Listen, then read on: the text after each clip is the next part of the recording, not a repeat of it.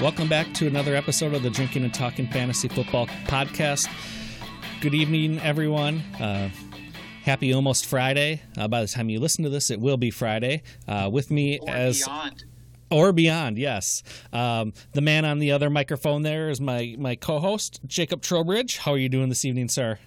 That was me, uh, and I'm I'm doing extraordinarily well. Trying not to lose my my GD mind uh, with all of this self isolation. How about yourself? What are you doing to keep yourself keep your mind active during these times? Well, I am an essential employee, so I, I keep going into work right now. Um, and I did finger quotes there as essential employee. Um, so my days haven't changed a whole lot other than the fact that I can't go out to the bars at all, which is kind of a bummer. But thank God in Wisconsin here, liquor stores have been considered essential. So they are not closed and I can get liquor at any time. And imagine how much money we're ultimately saving by like this just just a month off from the bars. Let's be honest, it's a significant bit. I could buy a new couch after this month probably with the amount that I've saved from purchasing my beers at a liquor store as opposed to out at the bars. So we got that going for us. Absolutely. All right, speaking of, what are you drinking not from the bar currently? So I picked up from the end of the street. Um, I'm so lucky to have a liquor store. We are so happy and lucky to have a liquor store literally right at the end of our street here. Um, so I, I stopped down there the other day and I picked up uh, from Maplewood Brewing Company out of Chicago. Uh, That's right. So this is called Charlatan. This is an American Pale Ale. Okay, interesting. Yes. What's, what's the ABV on that bad boy? What are we working with? It is um, bu- bu- bum, 6.1%. That's a nice strong pale ale. I like that. Yes. What are you drinking? I am working with another Giant Jones beverage here. Um, I talked about it last week, but I love this place. They're a very, very small independent brewery here in town. Uh, important to go out and get some of their beers because I want them to stay open so desperately after all this is said and done. So I, but I switched up the varieties. So this week I'm doing a dark Weizenbock, which is ringing in at a at a savory 8.8 percent ABV. Um, again, they do exclusively big beers, uh, big ABV beers, and this one's no different. Nice. So, have you tasted your beer yet? What do you think? I well, I'll, yeah, I'll I'll launch into mine here right away. I'm saying it is uh, it's a nice medium. It's a nice ambery color there, but it tastes so sweet. Um, that I I've had this before. Spoiler alert! But I was a little nervous that it was so sweet that I wouldn't be able to drink too many of them. That's not an issue. That is actually not an issue with this. The sweetness almost goes away the more that you drink it, which is kind of interesting. Nice. Yeah. How's it? How's how's Flavor Town over in your area? Oh, it is delicious. Um, it's it's basically your typical uh, pale ale. Um, not overly hoppy, but definitely has that little hop bite to it. Uh, it's very crystal clear, very yellow. That it's it's what you'd expect from a good, just midwestern pale ale. I have no complaints right, about it. so It is hard delicious. Party and smells of, of corn remnants. Uh, does it smell like Kevin Costner? It might. I've never smelt Kevin Costner, so maybe. When I, well, that's a bucket list item then. I've never- I think Midwest. I think of Kevin Costner, even though I'm positive that he doesn't live anywhere near the Midwest. But I always think of of him regardless. He was at the Field of Dreams. He is the Field of Dreams. Well, this is true. Our, um, ooh, in in in preparation for our favorite section here, our favorite segment, I want to ask: Do you think that that Kevin Costner would ever make a drunk trade, and do you think it would work out well for him? Um, I think he probably did. Wasn't he in the movie Draft Day? Oh shit! Do you think his uh, what's that guy's name? And it's like him or nobody or what's that note? I've never I've never seen it, so I just I just know he was Oh. in it. So um, yeah, I think maybe he was drunk in one of the the scenes and, and made a drunk trade in the movie. You know what? His actual draft of that movie is pretty much garbage. So I would believe that he was pretty liquored up, or his character was pretty liquored up uh, during. Uh, that's great. But now we can get in in earnest. Let's talk about our drunk, drunk, drunk, drunk, drunk, drunk, drunk, drunk, drunk, hammered drunk, drunk, drunk, drunk, drunk, drunk, drunk trade of the week. So this comes from a new friend of the podcast, uh, John Battaglino. Sorry, John, if I uh, butchered your name there. My Clearly apologies. Not incredible friend of the podcast. No, I can't pronounce his last name. I said, didn't I say new and not incredible? I don't know. Well, yeah, you said new, but you said friend, and I feel like friend. You have to know how to pronounce a friend's last name. All right. Well, anyway, I'm the worst. So his drunk trade. Um, so he traded for Steve Smith Sr. and gave up Michael Thomas his rookie year in a keeper league. Oh, Yeah. oh no, Yeah. oh, John. And in a John. keeper, you know, that was probably you probably got Michael Thomas later in your draft. So, you know, for a keeper league, you, you, you didn't have to give up a lot of draft capital to keep him, which would be nice. Oh, that one hurts. there's that, but there's also the fact you just gave up the best receiver in the league. But to be fair, like I look at this way, we talk about this all the time. I tend not to like rookie wide receivers because they take longer to develop. Correct. Typically, Michael Thomas obviously was not that. He, he got assaulted with with targets immediately. Um, uh, he had what almost 1,200 yards even in his rookie Something like that. Yeah. and a whole bunch of just in general really smart. Uh, I know what I would rate this on our very sophisticated scale. Oh, is it is Um, is it is it a um, zero to one sake bombs? That's our rating. Scale. No, sake bombs is so last week. I'm gonna I'm gonna put this in perspective of 30 packs of Natty Light. Okay, so on a scale of one to 10, 30 packs, I would put this a solid five. Okay, so you've been peeing all night, you're frantic, uh, you're you're absorbing as much as you're spitting out, and this comes across your your desk, as it were, and you just go, sure, yeah, let's do that, whatever. I like Steve, and that's as much as you thought. I will be right there with you on that uh, rating. We we agree. Hooray! Yeah. Look at us. on the horrific drunk level of this, that sucks. But again, like if I'm in his in his shoes, I can't say that I wouldn't have made that trade. Depending on, on when. Like if he made it prior to the season, you know, I, I don't know. I might have honestly. I could see myself in those shoes. Absolutely. Absolutely. So, um, we're going to be getting into the meat of our episode here shortly. Uh, we have a very special guest uh, joining us here, um, and we are. So special. We bared the lead on this one, man. I know. We have a special guest, our first ever, uh, let's say, first ever non-league mate uh, from our initial redraft league. Correct. on as a guest. That's right. I'm going to say our first real guest. Yes. So um, we are starting our um, divisional breakdown series. We're going to sprinkle these in throughout the off season here um, as guests are available and um, want to talk about this. So um, we're starting the with the NFC West this week, and I know it's a little early. Some of you are probably sitting there, whoa, whoa, whoa. The draft hasn't even happened yet. We don't know where these rookies are landing. Well, that'll be part of the discussion and part of the fun here. So, uh, so we will be right back shortly and uh, with our special guest. All right, so we have, uh, as already highlighted a little earlier, we have a special guest on today. Our first ever, I'm going to say, legitimate guest, and John Helmkamp. John, we are so psyched that you're here on DTFF. Yes, welcome to the show. you for having me, man. Thank you so much.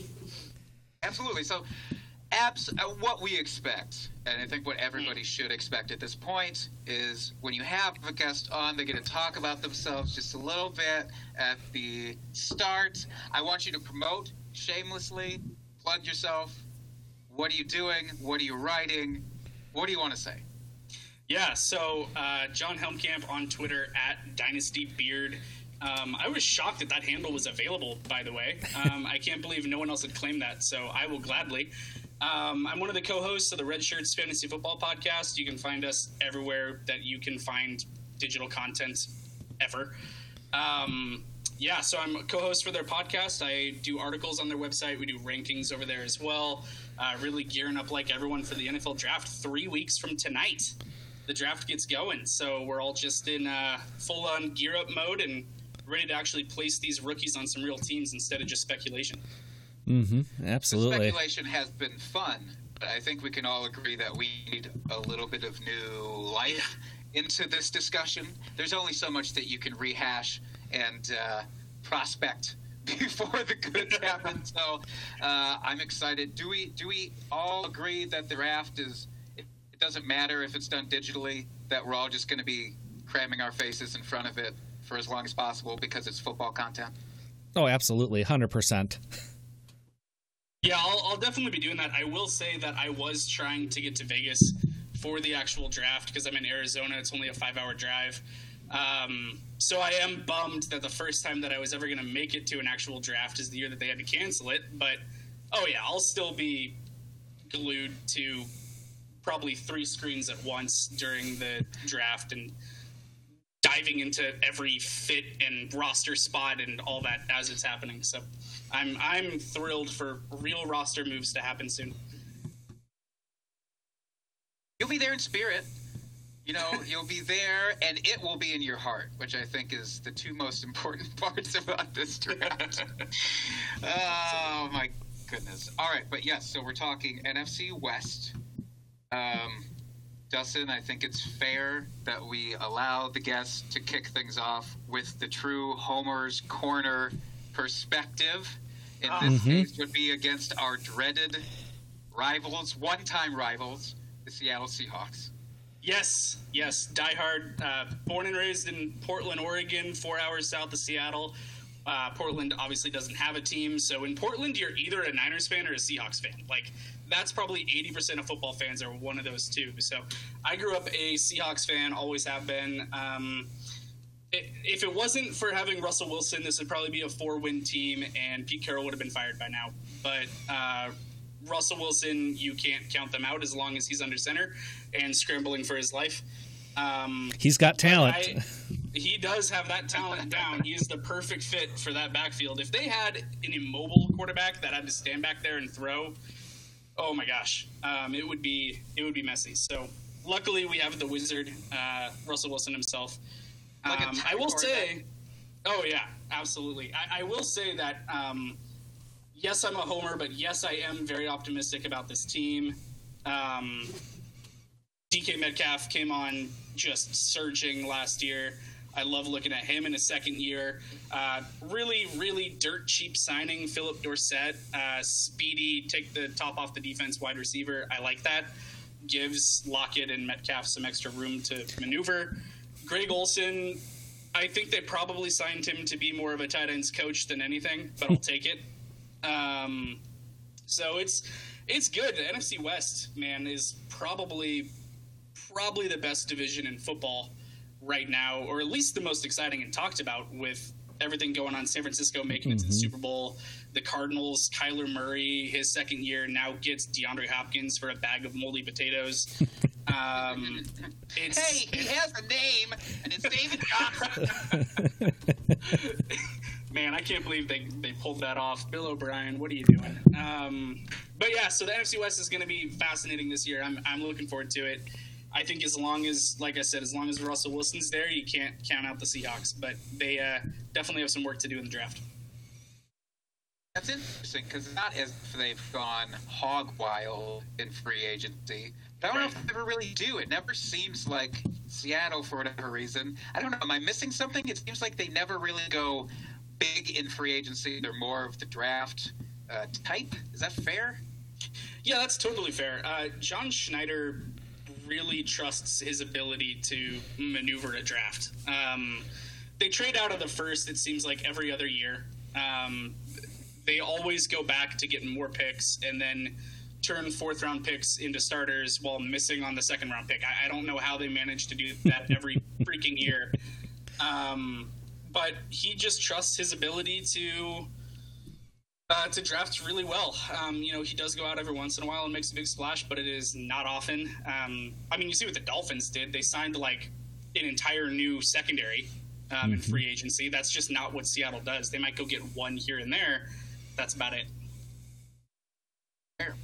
I mean, it's worked. Like, let's be honest, it's worked. We hate to admit that over here. Um, although I don't know if we hate to admit it as much as, as in previous years because again the Packers Seahawks rivalry has it's kind of fizzled a little bit. So I think I, I don't know, Dustin. Am I speaking out of turn? I think we can be a little bit more level headed about it now. Uh, a little bit. I mean, let's be honest. They they've uh, haven't been quite as dominant as in uh, previous years. Um, so that that takes that sting away a little bit from us. Only a little only a little. We still we still talk about the fail Mary in the NFC Championship game, and we that NFC Championship game. That NFC Championship game is probably the craziest game I've ever seen. I'm sorry that it didn't go your way, but like from a pure from a pure like absolute absurd football game standpoint, as an unbiased uh, fan, that is one of the like craziest football games that's happened in the last decade. That, if I were an unbiased fan, which of course I'm not, but if I were, right. I right. imagine it would look a lot to the outside like the Atlanta uh, New England Super Bowl. Yeah. Mm-hmm. I imagine it looks a lot like that, right? Um, it's it stings just a little bit more uh, in all of my areas. Um, now, so okay, we've talked a little bit about what they've done or not done. Yeah. Is there anybody, in your mind? What do they need to do in the draft? What do you want them to do in the draft? I guess. Yeah. So one of the biggest curiosities that's going on with the Seahawks right now is Jadeveon Clowney is still not signed anywhere, which is former, blows my mind. Former first overall pick that they got again from Bill O'Brien, getting you know absolutely bent over by the NFC West. um, I, I don't know. Now listen, he's asking for a lot of money um, but if you're the Seahawks, I, I think you kind of got to pay it. Like they don't have a pass rush right now, which is interesting to say because the Seahawks always have a good front four, right? Mm-hmm. That's like notoriously since Schneider got there, they've always had a great pass rush. Well, they've missed in two straight years on drafting defensive ends. They had um, LJ Collier, and the year before that, I'm even forgetting his name already because he's been basically a correct. Yeah. Um, uh, Rasheem Green, I think USC defensive end again hasn't made an impact at all on the roster. So they've gone early pass rush two years in a row and it hasn't worked. So I think you kind of got to pay it. You got to keep Jadeveon Clowney there so that you don't have to make that a top priority in the draft. Um, although you probably still do need to add to that defensive front. So yeah, I think it's um, I think it's in the trenches on both sides are like the two biggest priorities for that team. Um, offensive line seems to just be a constant revolving door where they can't find the right fit. They've been better the last couple years, but it's still not as good as it needs to be. Um, yeah, Besides so I think EJ, that's something. Right? They've signed they've signed like five offensive linemen, and I don't know who any of them are um, in the last month. So clearly they're they're making it a priority and, and trying to at least get some people in there to compete, which is good. But it would be nice to get like an actual high quality draft prospect offensive lineman on that line. So I, I wouldn't be surprised if offensive line was the first thing that happened. They're at pick uh, 27, I think, if I remember right. So late first. Um, you don't think they're going to pull the trigger on another uh, first round running back? Now, here's the thing. okay. Um, Fingers crossed. Oh, okay. If you all out there are listening and you don't follow me on Twitter, one, please do. Second, my pinned tweet is a video of one Mr. Jonathan Taylor running back out of Wisconsin. Um, and it's a salty video. It's steamy. Oh, it's real oh. steamy. It's like 11 seconds that you feel like you should be paying for. It's it's dirty. Um, you need a wash is, afterwards. You do, and a shot. Um, he's incredible.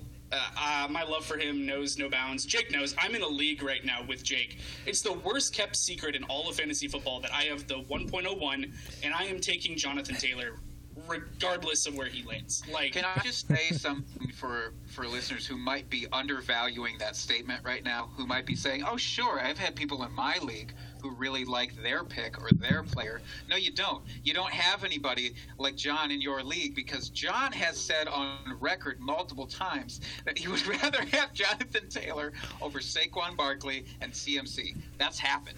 That's Woo. not a one-time occurrence. That's steamy. Dustin, if you were offered right now, okay, say that you had the 101 in your league and somebody came at you with one of those two players. Okay, now hold on. I need to interrupt first okay. because I didn't say CMC. I said okay. but I didn't you say do have limits. So you do yeah. have limits. Well, that's because I already have CMC. so, Fair enough. really. uh, but Dustin, all right. So say that somebody comes at you. It's just a one for one. You have the 101. They have Saquon. Who are you taking? I would probably take Saquon. Uh, just just knowing what the given you know commodity of, of what we've seen from him and what he's done. Um, again, we know we know his team. Um, he's right now the focus of the team. Where you know Jonathan Taylor, he seems like a can't miss prospect, uh, regardless of where he lands. But you just never know until actual draft day. And that's coming from a Wisconsin Badger, John. Okay, yeah. that is coming from no, no, no. I'm, man. I'm completely insane. I know that I'm nuts. Uh, I know that I'm completely against the grain on this, but um, my Let's big reason. Oh my gosh! If he goes to Seattle in that run-first offense, and his only competition is Chris Carson coming off injury in the last year of a seventh-round rookie contract, and Rashad Penny coming off a injury who hasn't really panned out, he's going to walk into 22 carries a game. Mm-hmm. Um, I mean, if he goes there, he's immediately like in the top five running backs in the league easily, like mm-hmm. bar none. If he goes to Seattle, um, if he goes to other spots, it might take a little bit more time. Like I think a great fit for him would be Baltimore, and he'd kind of share the load with Mark Ingram, who's got one more year on the contract. But then year two, he mm-hmm. goes into that really, really run heavy offensive system. That would be a really great fit. Um, you know, so there are other situations where I think he gets a little bit, you know, a little bit messier, and he's going to have to kind of fight for his role a little bit more. But there are some teams where if he goes there, he's bell cow from day one, and can take on an insane workload. Uh, he's the most balanced in every facet of the game running back in this draft class. He's the best prospect, you know, since Saquon that's come into the league as a running back he's he's absurd. If he goes to Seattle, I'm buying a jersey on draft day. Like it's, it's gonna happen. I think, should, I think, you should, get one custom made prior to the draft, just to try and influence it, just to yeah, try and put yeah. that positive energy out there. And then if they don't take him and he goes and tears up the league, I'll have that as like a really sad reminder that yeah. John Schneider got it wrong. It'd be great. Um, yeah, well then you turn it into jammies and you never talk about it about it again. I just go to but, sleep Jonathan Taylor yep. every night, dreaming of what could have been. Uh, I mean, that's that's some people's dream. Uh, but do you think that so? Do they really need, in your opinion, a running back for sure, or could they make do with that combination? You know, they have guys there, none that are healthy, ever at the same time, at least. Yeah. Can they make do? I think that they're drafting a running back at some point in I don't know if it's going to be there at the back end of the first.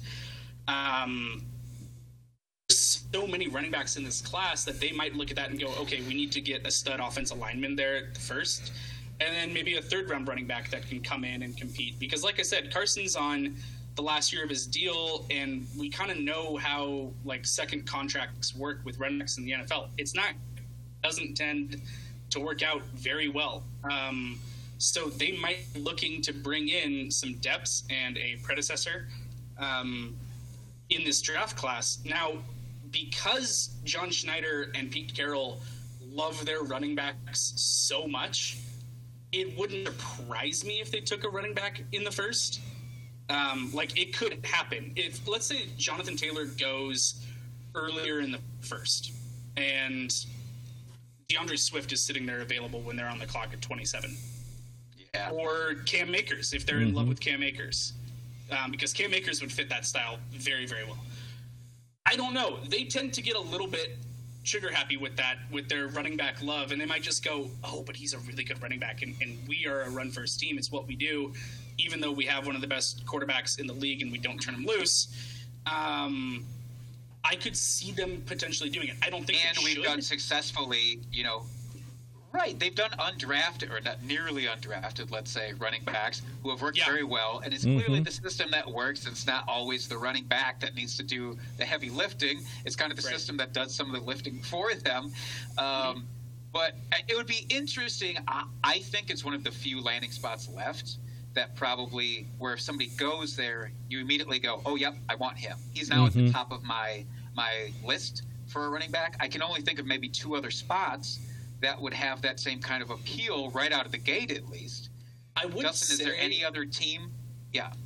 Oh, I was just going to say, I think the entire NFC West is going to draft running backs at some point in this class. Like the entire Oh no. division. Everybody with player. with Kenyan Drake shares just, Oh, yeah. just, uh, threw up in their mouth. I say my heart broke a little bit, but that's okay. lost connection there for a second. Um, no, you I- did with I- their hearts, John. with their hearts. I lost the connection with their hearts. And do you really think Um, the Niners need another running back on their team? They've got like a thousand of them right now. Yeah, I just I I think that they could look late. And again, I'm not talking first or second round draft picks, but there are a lot of running backs in this class, and Shanahan's system um, is so running back friendly, and they have a couple running backs on their team that seem to not ever stay healthy that they could be looking to move on from. Um, you know, they had Raheem Mostert, Colonel Mostert, um, do what he did throughout the playoffs, and he looked absolutely fantastic. But at the same time, if you're telling me that you can upgrade the position, like if you can get more from the position with a more talented running back, wouldn't that be intriguing as like a fourth round pick, fifth round pick, something like like bringing someone in that you know can compete and provide some depth because they have so many injuries in that room every year it mm-hmm. seems like. So it wouldn't surprise me. Same thing. The rest of the NFC West, the Rams just traded away Todd Gurley, um, and now they're down to two very unproven backs. They're going to need probably some depth. The Cardinals have Kenyan Drake, and then Chase Chase. Edmonds. They've got Chase Chase. Edmonds. They've got Chase, and Chase is fine, but again, you're normally not going into a season with just like two serviceable running backs on your No. roster because it is such a high turnover position. There's so many injuries that happen at that position. You need depth there. I think that the entire division needs either depth or a potential starter. Like I think that a high end draft pick could push for a starting gig in three of the four landing spots. Like mm-hmm. other than I, I think Kenyan Drake's pretty safe. Don't get me wrong there. But the rest of the division, I think that a higher draft capital running back could could step into a starter role.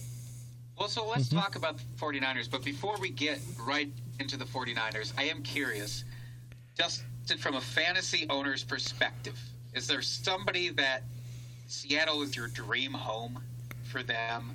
Like somebody where you just go either because of their need or because you just selfishly want somebody over there?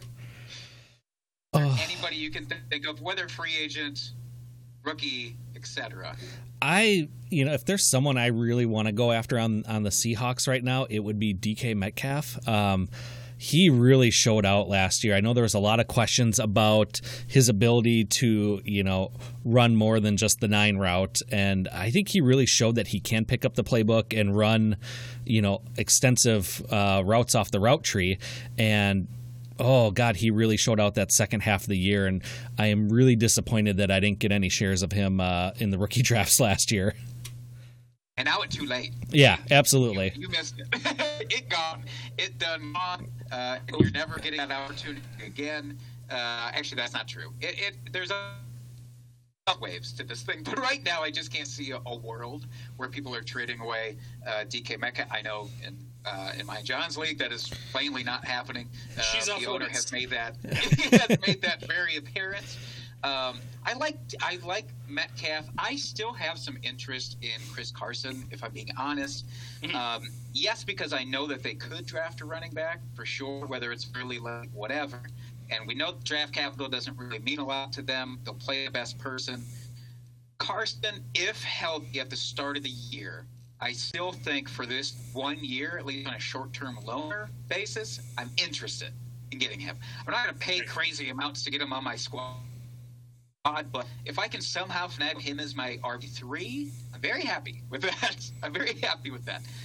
But from a selfish perspective, for like where I want them to draft somebody or trade for somebody or pick up somebody, whatever. I kind of want to see Devonta Freeman there, even though he's another old injured guy, and I know John hates that idea. But he's the only veteran still out there without a home. He can catch a ball. He can do the things. I think would be interesting a little bit. Ah. Um. That sums it up perfectly. ah. if that, Okay, gross. if that We don't have to talk about it. I'll just I'll give it I'll don't give have it to 15 talk. seconds. I'll give it 15 seconds. If if that happened I don't even I don't even know what to make of that because they don't run a committee approach. Like they have someone that totes the ball a majority of the time, all the time. That's how it goes. If you're if they can get him on a cheap veterans minimum to be kind of a backup spell Chris Carson guy, okay, like maybe, but I, I don't think he's signing for a veterans minimum. Um, But you wouldn't I- trust I don't him know. to take over that backfield, provided that the other guys were hurt. Let's say, because he did that in Atlanta. He was he was the guy in Atlanta. Um, he was close to a three down back for them. Um, fairly Except that it's consistently. Not always the goal line. Yeah, not always the goal line work, unfortunately. But Yeah. I, I just think it's interesting. I think with him still being a name that's out there, it could be something. But ugh, it's clearly not. I'm clearly an idiot. It's fine. We'll move on. No, no, Um, that would just oh, that'd be such a mess. I, I would need to digest that. Like I would need to sit on that for a while and go, okay, what does this actually bring to the table other than another injured, aging running back? Um, man, I don't know. I'd have to think that's that. fair. No, that's fair. That's a fair response. hmm We go to the 49ers. Justin, our hearts are still broken. Um, Very much so. 49ers. And we don't have to talk about it either. so, um, what do we do with with the 49ers and their receiving corps, with their running backs? Dustin, you talked about it. Like, they have all the people. So, can you. uh, uh, What, what do you think, Dustin, happens with them? What? What you broke up there, Jake? What was that? I'm sorry. Is, is there somebody, uh, anybody of the millions of names on the 49ers squad that you actually want right now? Um, I, you know, Deebo Samuel is the first one that comes to mind. Uh, a great um, person that I think people have forgotten about is uh, Jalen Hurd. Uh, he was injured last year. They drafted him, I believe, in the second round. Um, so you know has good draft capital. Um, so I'm very interested in him to see how he comes back this year and uh, integrates into that offense. And it gives Jimmy G just another weapon to throw to. I like that. And, well, and, and they lost uh, Manny Sanders. Mm-hmm. There's so there's there's more competition. There's more targets available. Um, I really like Hurd too. He was yeah, he was fairly high. You know, they spent they spent a good second day pick on him. Um, and we never got to see it, and it really sucks. We talked about that um, in our rookies episode. There was a number here that we we never, never got to see anything from. A lot of them tight ends, but Hurd was amongst that group. Um, I'm staying fully away from the backfield there still. I don't even care if they spend up on a running back in the draft. I'm staying away from that backfield. I don't trust it. I tried that game last year, and you, you figure that, well, whoever is happy is the lead guy there at the moment, you just play that guy. But you never really know who that guy is. And it shifts so frequently um, throughout the season that's not worth it. So I went, I you know what I bought? I bought Jeff Wilson. And I'm going to stick with Jeff Wilson because maybe one day that guy gets an opportunity and I picked him up for nothing. Otherwise, I'm just, I'm staying away. for 100%. John, are you buying into the backfield in any capacity? Uh, no. For the exact same reason that you just said, um, it is plug and play. They're going to have five different starting running backs at any point throughout the season. Um, uh, if yeah, uh, you need someone that you can count on to have a job, a role that is dependable, that you know what's coming. The last thing I want is to have like Matt. Brett, I always refer, yeah Breida because of the ball last um, Sure. but it- the last thing that I want is to have him on my team, and then I play him one week and he gets four carries and one target, and then I'm like, okay, so apparently he's not the guy, and I bench him, and then the next week he gets 20 carries. Like, I don't know how they're going to deploy their running backs at any given point. I, I don't want a part of it. The only reason that Raheem Mostert got so much work down the stretch is that like everyone else was hurt or had fumbling problems, and that was basically it. If they bring someone else into that backfield that doesn't have those concerns, Raheem Mostert is not going to hold on to a vice grip on that job. They don't care about that. Like they don't have a label like this is our RB one. It's like no, we have a stable of people that gets production out of the running back spot, and that's how they go about their running back position. I, I don't want any part of it. Um, wide receivers, yeah, Deebo, I, I like Deebo a lot, but most of last year's rookie wide receivers that actually showed production and showed flashes, DK Metcalf, Deebo Samuel, AJ Brown, Terry McLaurin, uh, you're you're not gonna get those guys. Like the prices on those guys in Dynasty because everyone values a young wide receiver so much. It is so hard to acquire one of those guys. I have tried trading for uh, Terry McLaurin, DK Metcalf, AJ Brown, all in our league, Jake, all in the last two days, and the price on it has been essentially like back end wide receiver one.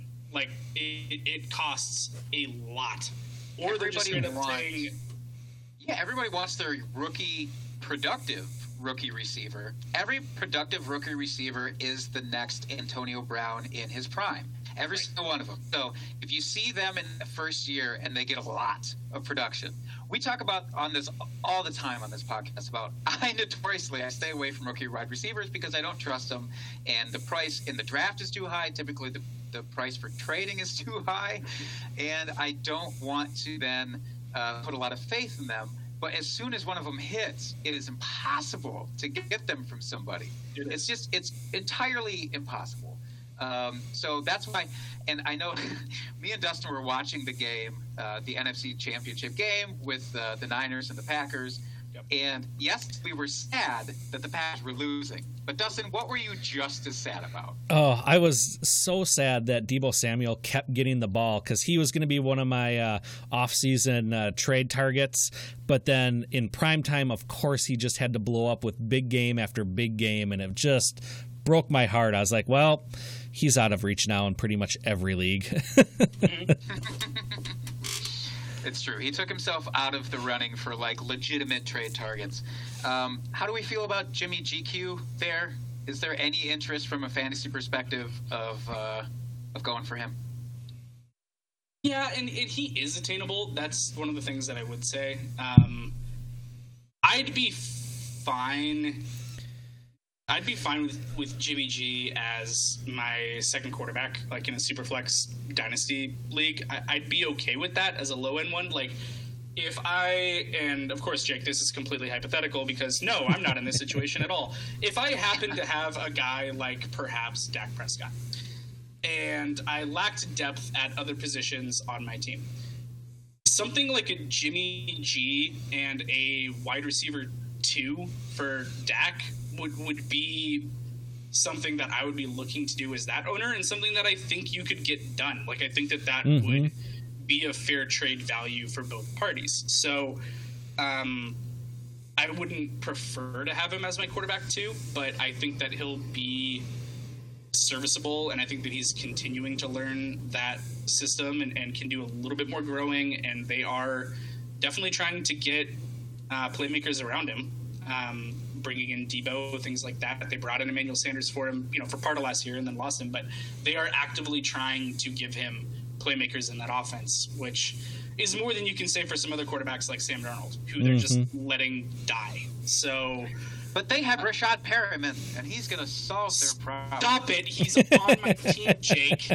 Yeah, no, I'm just trying to inflate that price for you. Don't worry. Thank you. That's No, a I free appreciate it. service. That's a free Thank you. service that I just provided for you. You should Didn't be even pay for it. grateful. That's exactly right. Uh, no, I, I think all that is fair.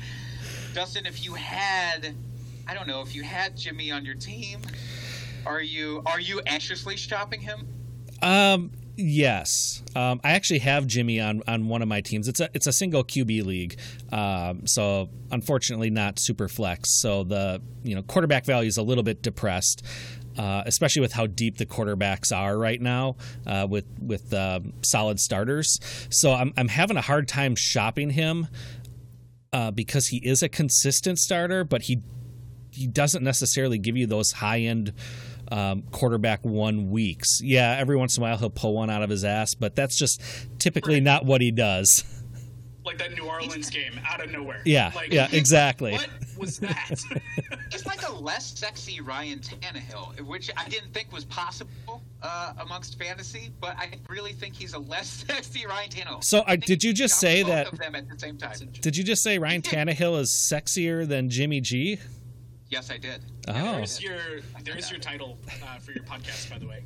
That Tanner- You're that Tannehill is sexier than Jimmy G. Okay, yeah, sure. I think we would get at least ten listeners if we did that. So I think that's a way to to, to go there. Those those Tannehill enthusiasts out there, those uh, you know his cousins basically would really you. be thrilled. Yeah. Hey, I I, You're I a gotta massive say, Tannehill truther. I don't know if massive is right, but I do Mm, think that he's woefully undervalued. Uh, We tried. circle. We tried. we've, we've talked about this on our quarterbacks episode. the fact that the guy was the QB3 once he took over, and yes, a lot of that was due to crazy high efficiency, um, which will come down. It will come down. Um, but I still think he has top 12 range within him, within him because they've kept everything the same on that offense. That's that's what you want. Um, now, who has not kept everything the same on their offense is the LA Rams. They've Oy. shaken things up. oof, have they ever? Uh, Oh, traded away Todd Gurley for just, just, just, just nothing. Um, but they bolstered their offensive line. They signed Austin Blythe, so that's something. Um, the Rams are basically, aside from that one big move, though, they're the same. They're staying the same. Um, besides the Gurley effect. So I actually want to. Can we talk about their wide receivers first? And does anybody want a wide receiver? In a Dustin, if you Dustin, pick one. Pick one wide receiver that you actually had to hang That's your hat on. That's actually on. really interesting. That's actually really interesting. Just one. Just one? Um, oof, probably Kupp. Although Woods is close behind him, it's really a toss up between the two. Um, but. I, I would probably uh, lean towards Kupp on that one. Are you not worried about injuries at all with him? The nagging, lingering No. possibility. He's old. He came into the league old. All that shit. Uh, wide receivers, they can play into their mid 30s. Look at Larry Fitzgerald. Yeah. He's still playing, Yeah. no problems. I saw some stat today on Twitter that um, Cooper Kupp actually had more fantasy points on third down than Lamar Jackson did, uh, fantasy, which is absurd. It's just absurd because he he's a he's a safety blanket. Mhm. He's safety valve. Um, Brandin Cooks is basically a wash if he stays there for me. I, I don't I don't want him if he stays there. I have bought him in leagues in the hopes that he gets traded. Uh, the contract could make it difficult, but I really, really hope that he gets traded to a wide receiver needy team like the Eagles. Fantastic. Um, or we would accept him with open arms on the Packers, I'm sure, um, as we need somebody opposite uh, of Adams there. Mhm. But I really like Woods. I love me some Bobby Woods. Uh, John knows this. He's been trying to get him from me in that same league for like For the last month. two weeks Yeah. um, and I probably overvalue him, but he he's become a really consistent dude. He's like Jarvis Landry, but Yeah. like times three. You know, he's like- just very consistent. Great comp between the two of them. Like they're the exact same tier, woefully undervalued, always produce. They end up in that like wide receiver 15 range every year. hmm Like they're just great pieces on your roster. Like they they're just not sexy names for whatever reason, but all they do is produce. Yeah. Which is crazy because Jarvis is such a sexy name in and of itself. Honestly, if you just say it enough times, Jarvis. Well, and he's and here's the thing is that Jarvis Landry has this like amazing outgoing personality, like this crazy, vivacious, vibrant dude. Like you watch him down at like Pro Bowl weekends, and, and he's just like having the time of his life and wearing like this big gold earring, playing dodgeball, and like he's amazing, and everyone loves him, and he's got like his bless him slogan and everything, and he's still undervalued. It's like how much more self PR does the guy have to do? To get respect. And then you have Bobby Woods, who I don't know that I've ever heard him talk. Like, complete opposite actual, spectrum. A lot of people don't know this about him. He's an actual plank of wood that they dress up every day. and he is very good at it because he has a great sculptor. And so um, the joints are all working very well. But yeah, he's not actually uh, he's not actually that good. Um, uh, so I guess the backfield is the big question. That yeah, Darrell Henderson. Are we in on Darrell Henderson? I, I don't know. Dustin, I have Darrell Henderson in a league, and people want him not. You get really tipped offers for him, and I don't know if I should move him, kind of thing. Oh, at at this point, since we're so close to the draft, I would hold on to him and wait and see what the Rams actually do because they could right. be taking a running back early. Um, seen as that's one of the few holes that they actually have on their team. But do they? That's my question. Is is it a real hole, or do they think that Darrell Henderson, in the limited bits that they got to see from him last year, do they think that he can he can be enough, or maybe Malcolm Brown? Uh, they they you know they didn't want to get rid of Malcolm Brown last year. No, but but Darrell Henderson had his opportunities last year. Granted, there wasn't a ton of them, but he did get opportunity, and he didn't really do a whole lot with them. He didn't show a ton of explosiveness or any of those big plays that we thought we would get from him. So, do they think that he's the guy? I don't know. Here's the thing with the Rams the, the Rams have pigeonholed themselves into a corner by giving that massive contract to Goff. Like, they, that and trading away first round picks, they have backed themselves into a corner. Um, I think their first pick is somewhere around 50th overall, if I remember right, like 56 or something Oof. like that. Like that's their first pick in this draft because they sent a first for Jalen Ramsey. Mm-hmm. So they're not in great shape. Two years ago, Sean McVay can do no wrong. If he shook your hand, you got a head coaching job. Um, like they were the belle of the ball two years ago. Everything was clicking because they had a healthy Todd Gurley who was the engine for that offense. He was everything. All that Goff had to do was look downfield. If it wasn't there, check it off to Gurley, and Gurley would run for 20 yards, like every single time. Um, or get a play action pass for 30 yards Or get because play everybody knew pass. that he was going to hand off. Right. He was the motor that made that thing run. Um, two years ago, they're in the Super Bowl. This year, they're probably going to finish fourth in the NFC West. Like that's how take. fast. Hot that's how fast it changes. Like they have just they blew everything up by overinflated contracts and sending away firsts. And man, I don't know what Les Snead is doing. Um, so they're in this situation where they have Jared Goff tied in. Their wide receivers are all going to be back. They've got two good young tight ends. Um, that they want to utilize. I, I think because they have Goff and because they're in the situation they're in, they kind of have to retool and try to go all in like every year. Like they're kind of in that mm-hmm. situation mm-hmm. where it's like we have to shoot the shot. Like we can't not we, we can't tank with a you know uh what's he getting like 32 mil a year no, it's way too, much. much. It's just it, it's a stupid, absurd amount. It was just it was an absurd yeah. amount when they initially offered it to him. It looks less absurd through the lens of other quarterbacks, supposedly. That's what people tell me, at least. That is supposed to look less absurd. I still think it looks just as absurd as the day they. It does because all that he's doing is continuing to show inconsistency and bad decision making.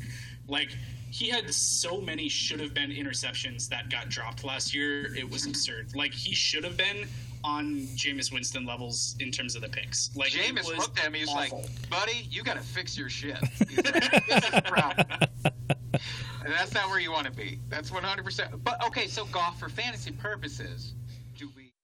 I, I still maintain that if they can do anything at all about the offensive line, and it's like they're they're trying right now. They're trying something to make it Kinda, work. they have like 37 year old Andrew Whitworth in their left tackle. but if they can even uh, muster, you know, a bump up in PFF's rankings, you know, maybe six, seven spots, I think that Jared Goff is still a good fantasy quarterback. I really do think that. I don't know. Is is that absurd of me to so say? here's here's what's interesting is that um, shameless self plug over on Red Shirts Fantasy Football Podcast. Um, we just did a quarterback breakdown this last week where we all had our top 12 rankings. Um, Matthew Betts and Matt Okada, the other two co-hosts, um, they had Goff right around 10, um, and I had Goff at 17. So I was the outlier. Like I was the one where they're like, "So let's talk about this." Yourself, and I had to kind of defend myself. Um, it's a good listen. Go listen to it. But uh, his inconsistency, his bad decision making, and now that he doesn't have Todd Gurley to be his baby blanket, um, I'm really concerned that they're going to be like, okay, it's your offense now. It is not Gurley's offense. It's your offense. We expect you to do it all. Um, I don't know that he can without having a really, really solid running game. So I'm very hesitant on Goff right now. If they do go all in and spend like their one decent pick on like the third or fourth running back off the board, like uh, Cam Akers, you know, uh, Clyde Edwards-Helaire. Um, like if they do something like that, okay, that's interesting. They're basically trying to give him that same level of security to keep that engine running. Uh, I hadn't even thought about Clyde Edwards-Helaire to the Rams until right now, and that would be really interesting.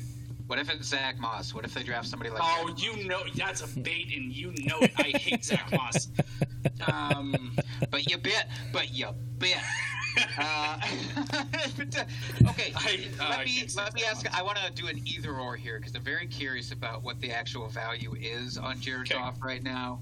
Um, so I want to I want to pick both of your brains about, and this is a hypothetical. That's not really a hypothetical because I've thought about going after Goff in, in some leagues. Um, Dustin, I want to know, especially for you, because I feel like I know exactly the quarterback that Jared Goff kind of resembles in your head. Uh, but I want to I want to know if I if I'm even close on this. Um, so if you had to pick don't one or don't the other, me. Don't mind one. I'll get to you. I will get to you. But a straight, just a straight up one for one, uh, remove draft cost or, or trade cost, all of that. Okay. Mm-hmm. But Jared Goff or Josh Allen? Ooh, Oh, Josh Allen, Oh, okay, okay. Um, Jared Goff or Matt Ryan? Matt Ryan. This is going to be his bounce back year. Jared Goff. No, Matt Ryan's bounce back. Yeah, it's his bounce oh, back yeah, year. That's right. Oh, that's right. Oh, because it is the every other. It's, That's right. It's on the pendulum Every and other it's year. swinging Yep. back upward. Okay, one more that I really uh, got to know here: Jared Goff, Matt Stafford. Um, I'd probably take Stafford. Be honest, he was uh, on. it's, it's Stafford by like five or six spots. Yeah, he was on fire last year before he got injured. Man, he was just lighting it He up. was- He was paced for like five thousand yards and Mhm. 34 touchdowns. Yeah. And then he we earned it back. decided he was like the QB six or seven before he got injured last Yeah, it was right around there. year. Yeah, Um, which he was is cooking. wild. Um, so I, I think I might be the highest of all of us on Jared Goff right now. I have him as a fringe top 12 guy, um, and I think it's because he has so many other safety blankets still there, namely Bobby Woods and Cooper Kupp. Uh, and again, if the O line gets any sort of positive shift, I'm o- I'm okay because I don't think it'll get much worse. Um, for whatever that's worth, but all right, let's talk.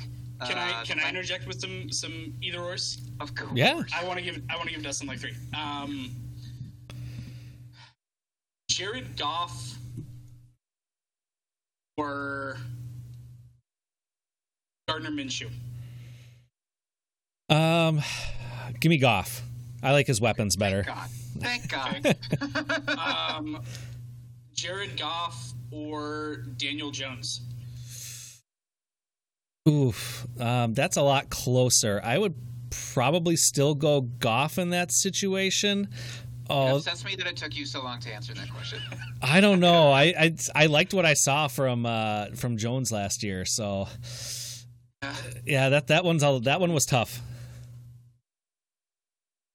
Uh, let me think of one more. Um, let's go. John, you have to have them loaded up. You interjected with this, man. You well, you put this on you. You I did. on you. This is all on me. Let's right. go. Let's go. Jared Goff and Tom Brady. Oh, that one's a good one. Oh God, I don't like this one. That's when you know it's a good one. That's when it's um, probably pretty split. Yeah. Ooh, I'd I'd probably go Goff, um, only because I feel like he has a higher upside than Brady. Um, just Brady going into a whole new offensive scheme, uh, hasn't played with these guys. That that would kind of be the tipping point for me there. If I'm only listening to you guys, then Jared Goff is going in like round 19 of redraft leagues next year. Uh, so I guess I'll take him there. Uh, that is apparently his current value. Here's the thing: if you're doing a one quarterback redraft league this next year, Jared Goff is a screaming value. Mm-hmm. Like I would absolutely go zero running back or zero quarterback and um, and wait until tenth plus round and then try to get Goff because you'll get him there. I, I, mean, he'll be in that value. Um, and they're going to take kickers. People are going to start taking kickers in your league before they take Jared Goff. Apparently, first and foremost, if you're playing leagues with kickers, stop it. Stop it. Some people don't have the ability to stop it. They're, they're indebted, as we are in our home league. That's right. Talk about here. We have a commissioner. I love him. Ryan, if you're listening to this, I do love you, but dear God, we cannot get a rule change in that league. Send him, send, send, him to my Twitter. Have him talk to me, and we're going to talk about the, the makeup of his league. It'll only cost Justin, him like Justin, one I don't even I don't even know if Brian has Twitter. I don't think he has Twitter. Brian, no. I don't believe that Brian has Twitter. Uh, I think this. That, I think that Facebook was uh, like a new avenue for him this past year. I'm pretty confident. Um, all right, let's talk about Cardinals, though. Um, I, oh man, nothing against the Seahawks. I mean, a little against the Seahawks, but I think the Cardinals have the most exciting uh, team to t- actually talk about mm-hmm. during all this. So we saved the best for last. Um, they a most active. They win that award in the uh, free agency just by the one trade. Uh, David Johnson gone. DeAndre Hopkins in. So it's a lot to talk about and it's a lot to digest. But I think first and foremost, then we talk about Kyler. Dustin, yeah. we talked on our on our QB episode, and I revisited that episode. By the way, Dustin, I think I need to go higher on on Murray than I was in that episode. Oh, really? Where were you? Then Where were you I then? just said then he could get into the top five. I said he could sneak into the top five. We were kind of wishy washy on it, I think a top, or I was at least. I think a top five is is fully in his grasp. We said like, don't expect him to be number one. You know, it's not going to be the Lamar Jackson thing. Kind of think he could be. I, he could be that guy. Am I crazy, Dustin? Like, I, he could be that guy. No, it could happen. Um, I probably won't expect it to be, but it's not out of the realm of possibilities. I want it. I do want, and I have zero shares uh, so, of Kyler Murray. By the way, I really, I, I, need to put that out there so people don't think that I'm just trying to hype him up because I right. got him on my teams. Right. I don't got him on my teams, and I still really, really want him because it's just he didn't need Mitch Johnson. Clearly, that's not a focal point at all. But you bring in, he still has Larry. He still has all of that young wide receiving corps that was brought in. Christian in. Kirk. Yes. Uh, I still like KeeSean Johnson. I'm I'm the only person, and that's fine. Uh, but he, uh, even Hakeem Butler, Andy Isabella, all these guys are still there. Yeah, they've got like three guys that are going to jockey for their fourth wide receiver spot. Mm-hmm. If they can even a mediocre tight end, it's basically look at uh, because then the world is their oyster. So I think Kyler Murray, for me, honest to God, is becoming a lock top three for right now in redraft, which means I'll never have him in redraft because I won't spend up for him. But I, I really think he is.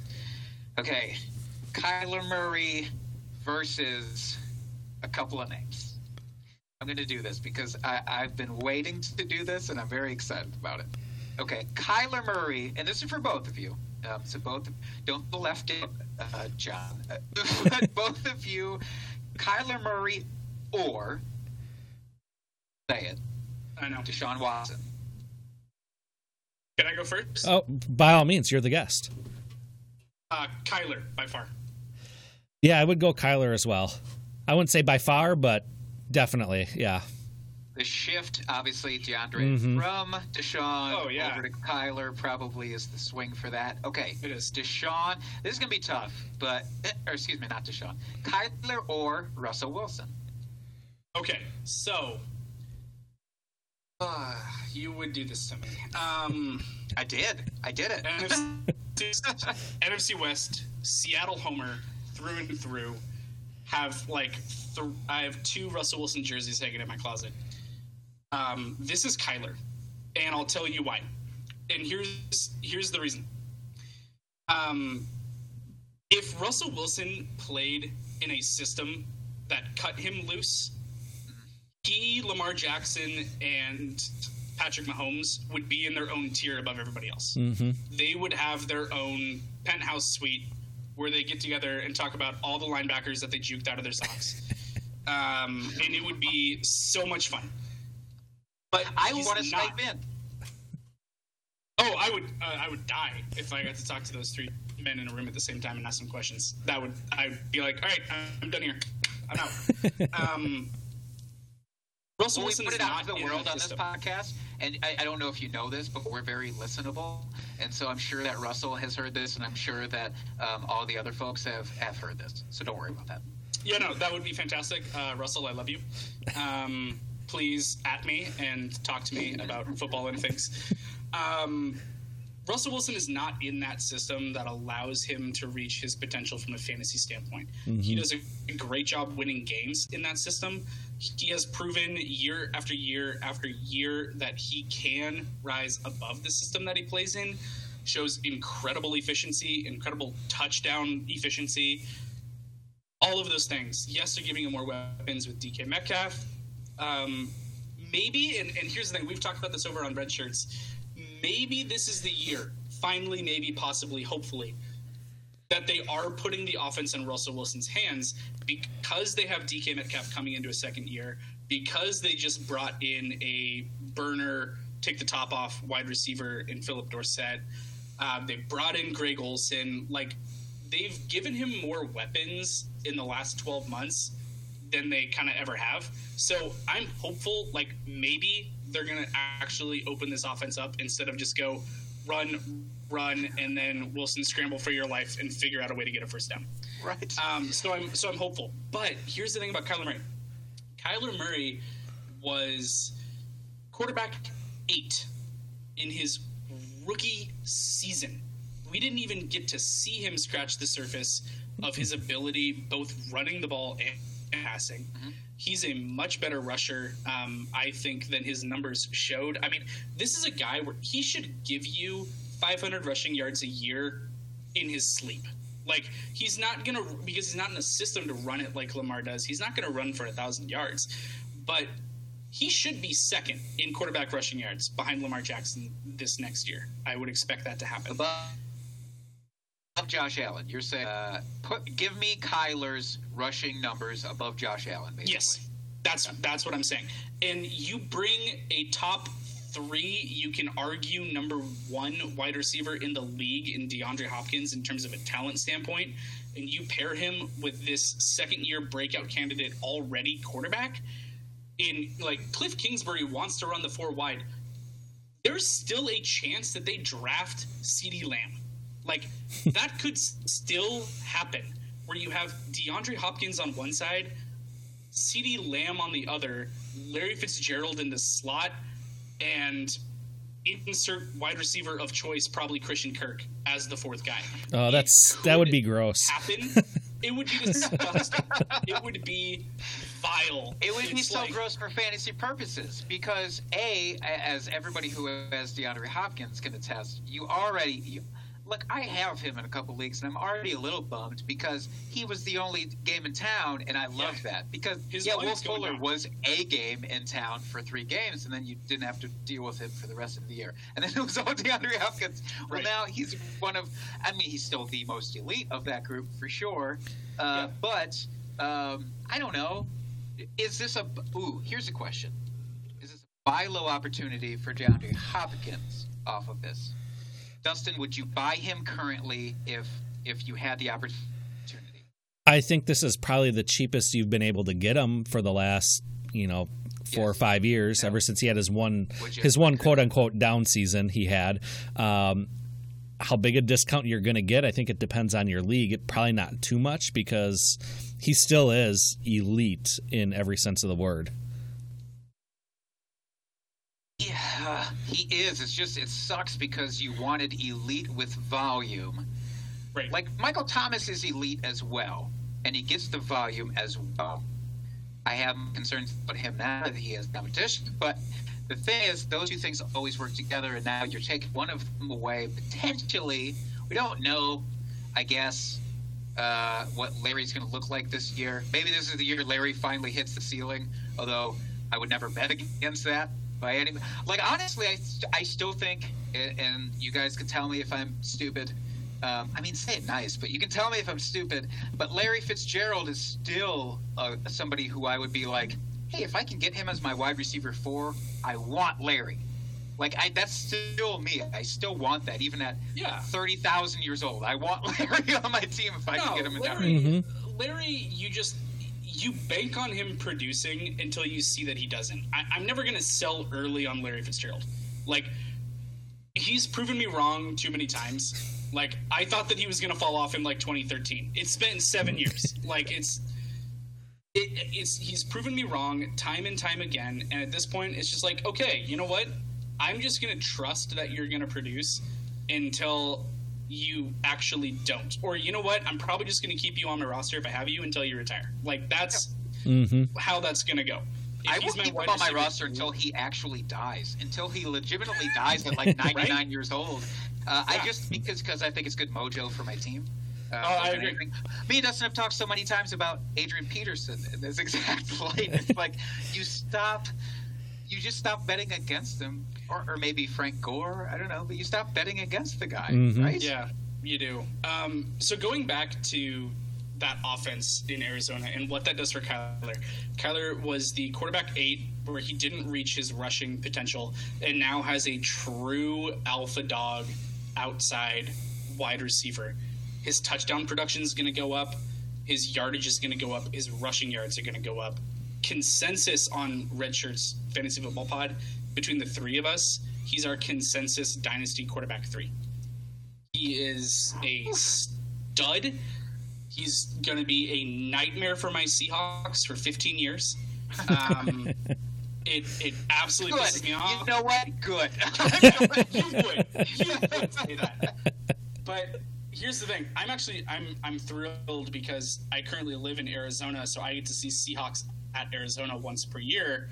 Um, I'm curious what those ticket prices are going to look like this year with a second year Kyler Murray and with DeAndre Hopkins in town. hmm Those prices are going to be going up. Um, Kyler Murray basically is, uh, from a lot of people's perspective, he is kind of the second coming of Russell.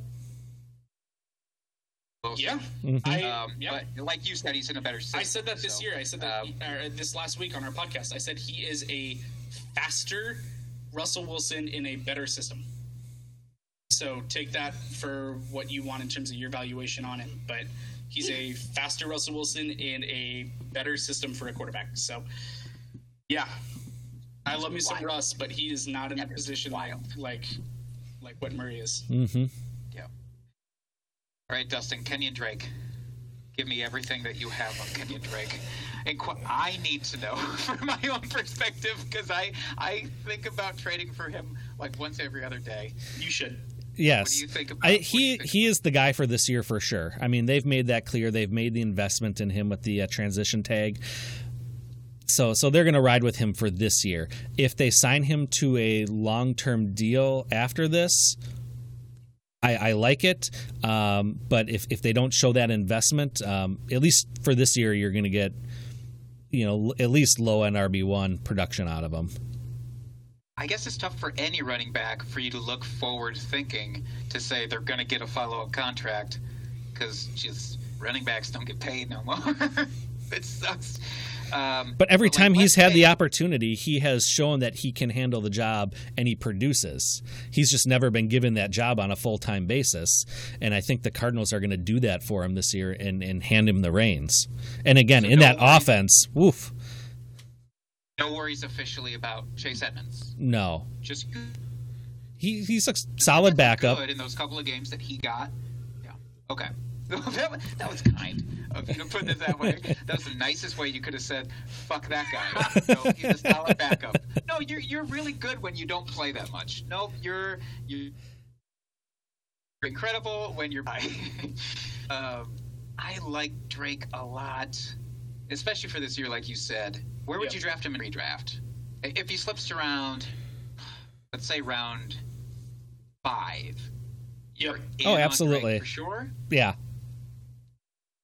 Absolutely. I'd Absolutely. probably I'd probably take him in round four. I I, I think that redraft round four would be good. Depending on I mean if there's a run at the position in front of him, I, I would feel comfortable taking him at the back of round three probably. Um, I, I mean I- think that he's pretty much a lock for flirting with that back end of RB one value, like like Dustin said. Like if he finishes RB ten through fourteen, um, I wouldn't be surprised in the least. So if you can get him as your second running back at the back of the third round, early fourth, I would I would take that. If he falls around five, and you're able to get you know, yo, you, s- you just click like there's literally no hesitation. You smash that draft pick if he falls. I think you do it with two fingers too. I think you do it with both hands, two fingers. You commit to it and you Yep. you select that guy.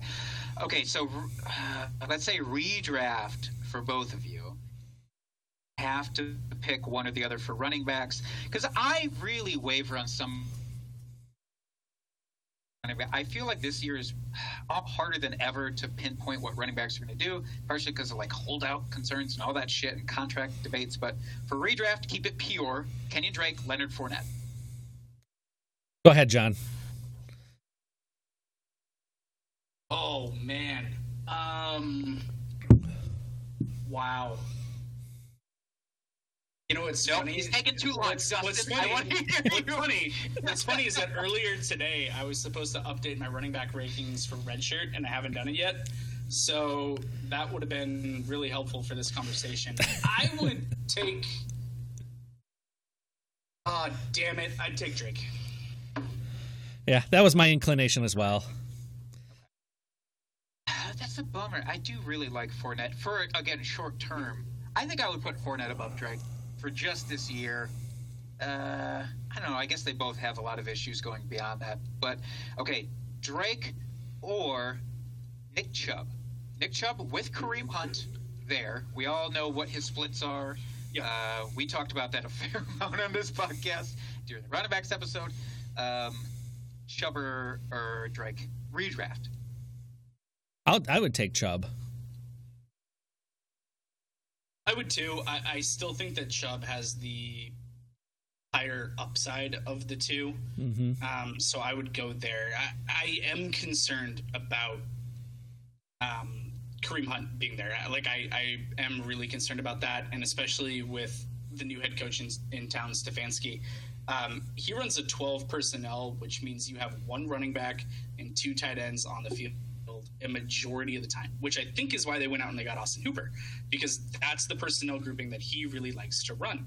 So if you look at what um, the Vikings did in their offense, it was Dalvin Cook, it was Irv Smith Jr.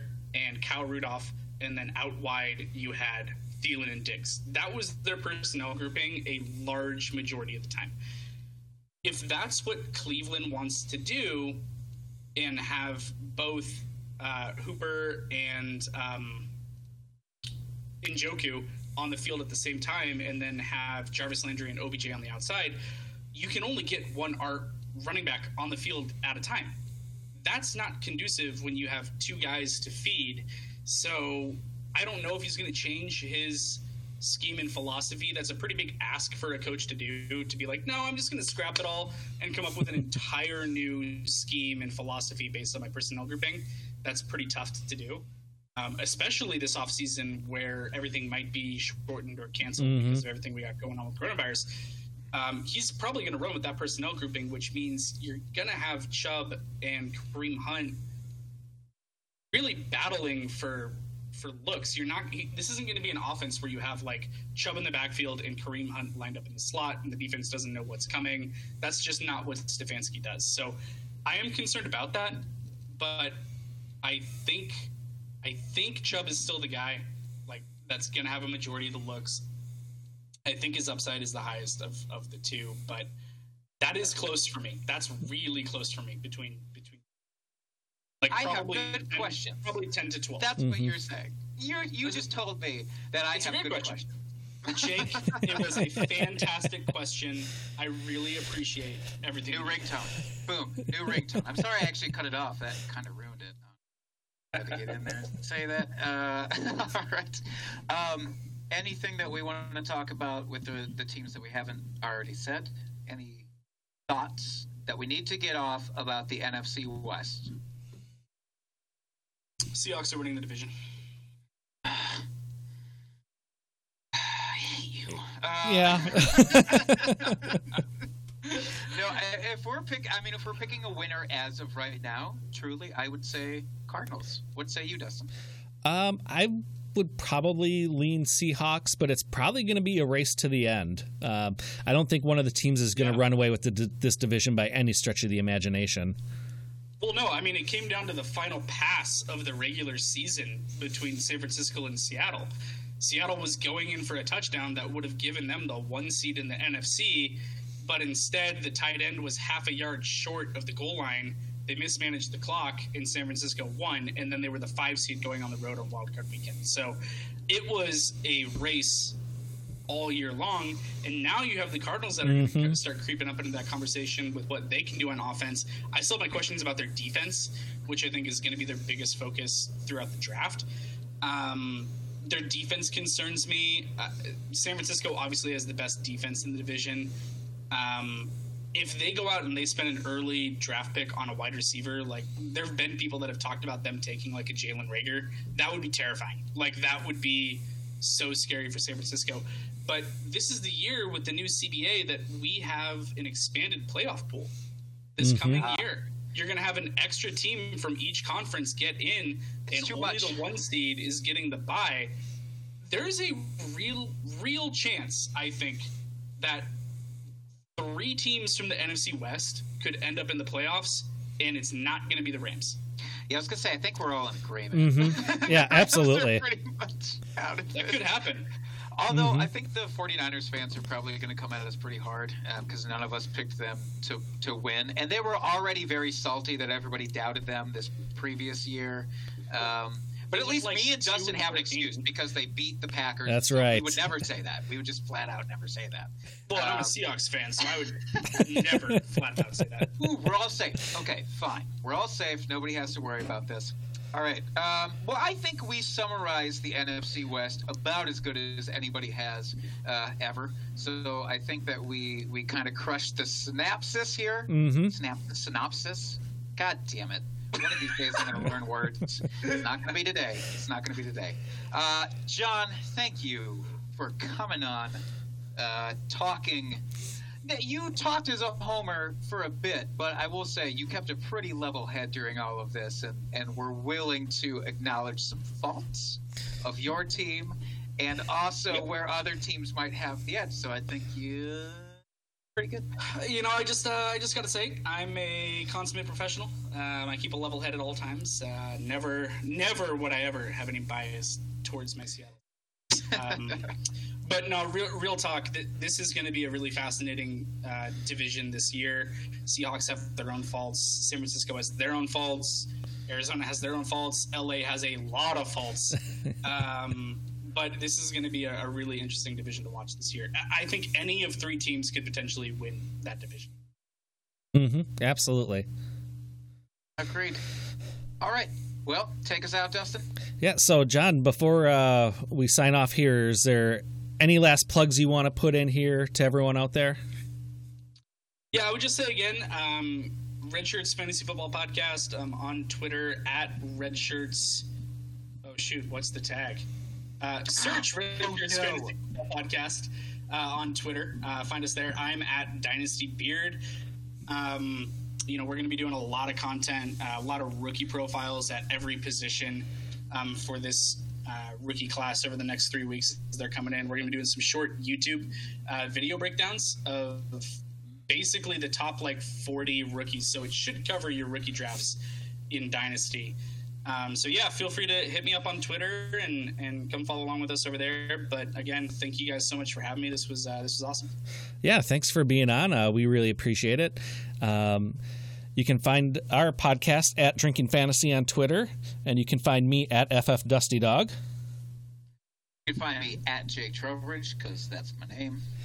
And until next week, folks, keep drinking and talking fantasy football. Cheers, FFers.